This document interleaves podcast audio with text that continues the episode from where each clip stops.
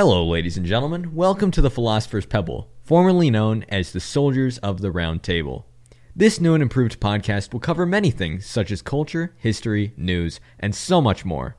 Thanks for tuning into our first episode. We're super excited you're here. And without further ado, let's get into it. I feel like that was good. I feel like that was really good.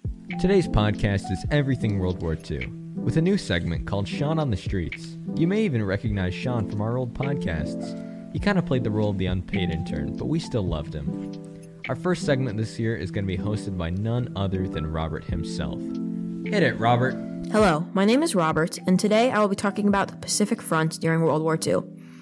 On December 7th, 1941, the American naval base at Pearl Harbor was attacked by the Imperial Japanese Navy. When the Japanese attacked, they came in two waves.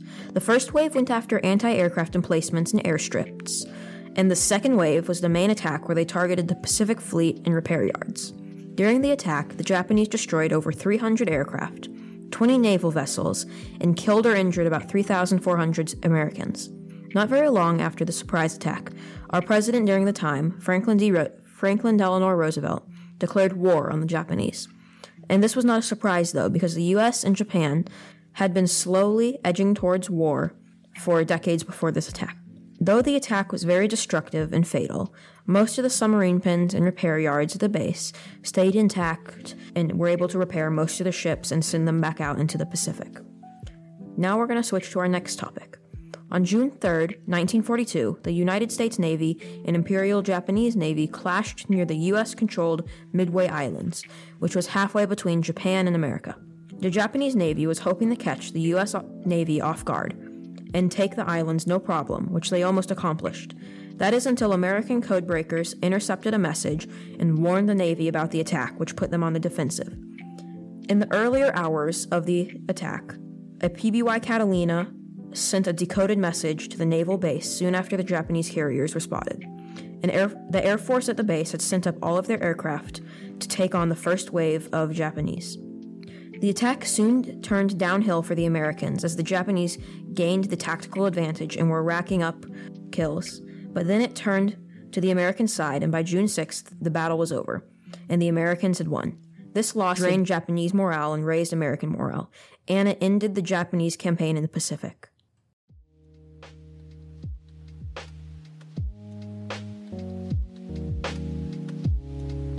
You know what's funny? I'm not even sure I'm supposed to be hosting this podcast. I just signed up to edit it. Anyways, thank you so much, Robert, for that exceptional bit about the Pacific Front. Now, we're on to Sterling, who will be telling us about the technological advancements the world saw during World War II. Hi, everyone. My name is Sterling Rankin, and today I will be discussing technology advancements during World War II. There were a bunch of tanks that were famous during World War II. The one that I have from the US is the M26 Pershing. The Tiger 1 and the Panzer IV and the T 34 are all German tanks. The United Kingdom's tanks are the Sherman Flyer, Firefly and the Comet. And lastly, for the tanks for the Soviet and or Russia had the KV-2 tank. The famous American planes were the P-51 Mustang, the P the PBY-5 Catalina, the Vought F4U Corsair, and the Brewster F2A Buffalo. The other planes were the Yak 3, which was Soviet, the Bf 110, which was German, and the Hawker Hurricane, which was British. The last subject I have to share with you is weaponry. There were many upgrades for World War II under the subject of weaponry. Some famous weapons were the M1 Garand and the M1 Carbine the Kar 98K rifle, and many other famous guns and bombs built for World War II. The most powerful was the atomic bomb. Thank you for listening. You know what? I'm kind of running out of ideas for things to say in between segments. Anyways, without further ado, I present to you the first Sean on the Streets segment of the year. Yo, what's up? It's your boy Sean. I'm here. Stop laughing. It's not funny. Uh, it's your boy Sean. I'm here with the Philosopher's Pebble on our on everyone's favorite segment, the best segment, Sean on the Street. I'm here with my first interview, Dutch, and we're gonna talk about how he is a male man. Uh, so, why did you feel the need to specify that you were a male, and then specify that you were a man. Aren't they one and the same? Uh, they are, but I just it felt important to uh, explicitly uh, make make it known that I am both a male and a man. Yeah, like remove all doubt, you know? Uh, so yeah, just double down on your point, I guess. So I'd say that you have a pretty firm belief on your your maleness. Uh, yeah, pretty strong belief. Yeah. Nice. Uh, so yeah, there's not a lot left to really talk about for this specific thing because you seem to have made your point clear. Uh, is there anything else you would like maybe append to that apart from just male and man? Maybe there's some other thing to cement your maleness. Uh, no, just one one one problem is uh, every time I uh, tell uh, people that I'm a mailman, they think I'm delivering mail, but I'm not. I'm just asserting that I am both a uh, biological male and a man. Nice, nice, nice. So, um, if you were to deliver mail, would it be about males? Most definitely. All right. Well, you heard it here first, folks. That's Dutch the mailman. Bye. You know, sometimes it's good to remind yourself that you are, in fact, a mailman. Not to be confused with a mailman, of course, but you are actually a mailman. Okay, next is Luke's bit. He'll be telling us about the Molotov. You know what? I'll just let him explain it. Hi, my name is Luke, and I'm going to talk about how the Baltic people felt about the Molotov Ribbentrop Pact between Nazi Germany and the USSR. To give some perspective on the subject, in 1917, the Russian Empire was ended by communists and liberals in the country to, to form the Union of Soviet Socialist Republics, or USSR for short.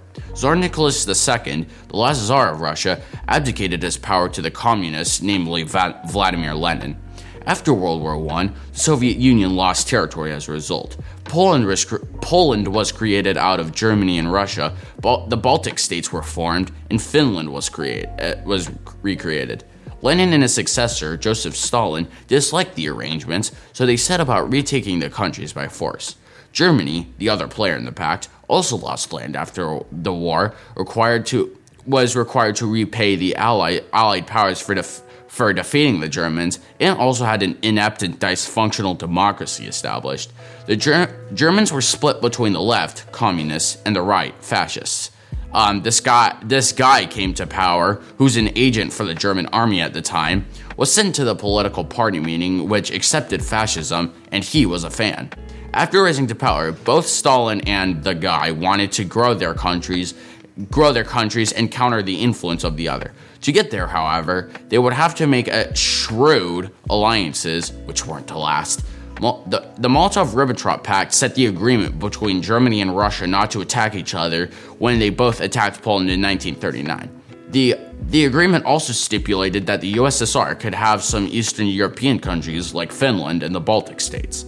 The USSR had been fighting against Finland before the arrangement, like in the Winter War. The Soviets had wanted to an- annex the Baltic states because Peter the Great founded St. Petersburg in the 1700s around that region, and every Russian leader since wants to control a port that isn't iced over. Fighting in northeastern Europe hadn't been like this forever, as Russian, Russia, Finland, and the Baltic states were all part of the Russian Empire, and the local conflicts sprung up only after the Bolsheviks revolted and took control of Russia. Lenin, the first leader of the Soviet Union, didn't pursue an aggressive foreign policy because he literally only got to reign for seven years until he died. Lenin's successor, Joseph Stalin, wanted to make the Soviet Union a more powerful force in the world, which required a more aggressive uh, foreign policy. Stalin felt felt threatened by the guy I mentioned by by that guy I kept alluding to earlier, an Austrian politician who rose to power because of a failing democracy, and he felt the same way with Stalin. But he wanted to or, to lure Stalin into a false sense of security, so he sent his minister Joachim von, Joachim von Ribbentrop to negotiate with Stalin's minister Vyacheslav Molotov. Both ministers came to the agreement of the Molotov-Ribbentrop Pact. Lithuania was part of, a, of Germany's sphere of influence, but they decided to give it up because of the agreement. Well, whenever the Balts heard about the agreement, many f- many felt anxious about how Stalin would react now that he has more people to work in the Soviet work camps, also known as gulags. This reaction, what This reaction is due to how authoritarian Joseph Stalin was when comparing him to Vladimir Lenin. However, Stalin ruled over the states with puppet rulers, but he still had power to build military bases in the nation's territories if he pleased. The Soviets rigged the votes of the Baltic states in their favor, setting up puppet states anyways. During World War II, though, when the Nazis invaded the USSR in Operation Barbarossa, some Balts sided with the Germans to push back the Russians and establish their independence after the war. After signing the treaty, the German radio the German radio broadcast to France and the UK about how they had no diplomatic luck with Stalin. Soon after signing the treaty, both the Soviet Union and Nazi Germany invaded Poland, which started World War II. After the war, the Soviet Union won, which the Soviet Union won, and they they took territory all the way up to Western Germany, along with basically all of Eastern Europe. Quite an interesting take on the Eastern Front. I think it's important to keep in mind the political climate of the USSR and things that led to the Soviet Union's rise when thinking about World War II. We'll be ending today's episode with one more Sean on the Streets interview. Back with Sean on the street, and today we're here with Joel the most expertest master in participation trophies. So, Joel, how many participation trophies do you actually have? Uh, myself, I have four. Four? That's a lot. How many competitions have you entered to get so many? Four. Nice. That's an incredible feat of superior prowess in the intellectual realm. So, Joel, how what what advice would you have for people who want to follow in your footsteps? I mean, just go to competitions, find places that give out participation trophies. You know, they're uh, they're very difficult to get these days. You know, people think that participation trophies they're not worth anything, but I would disagree. I think they're worth more than a trophy for first place, even because a participation trophy means that you tried your best. It I, well, I guess it doesn't. I guess it just means you tried a little bit, but it means you tried. That's that's great. That's great insight, Joel. Um, so, one last parting word. Uh, if someone were to come up to you and ask you if you wanted to sell your participation trophy, what would you sell it for? Uh, I would say you're crazy if you think I would ever part with any of these participation trophies. Uh, what are you participating in that you deserve these? Nothing. They're participating in entrepreneurship or I guess sales. I don't know, trying to buy stuff. That's what they're participating in. Anyways, that's the interview with Joel, and that's gonna be the final one for today. And so yeah, go like I don't know, go like I don't know, give your give your mom a hug or something.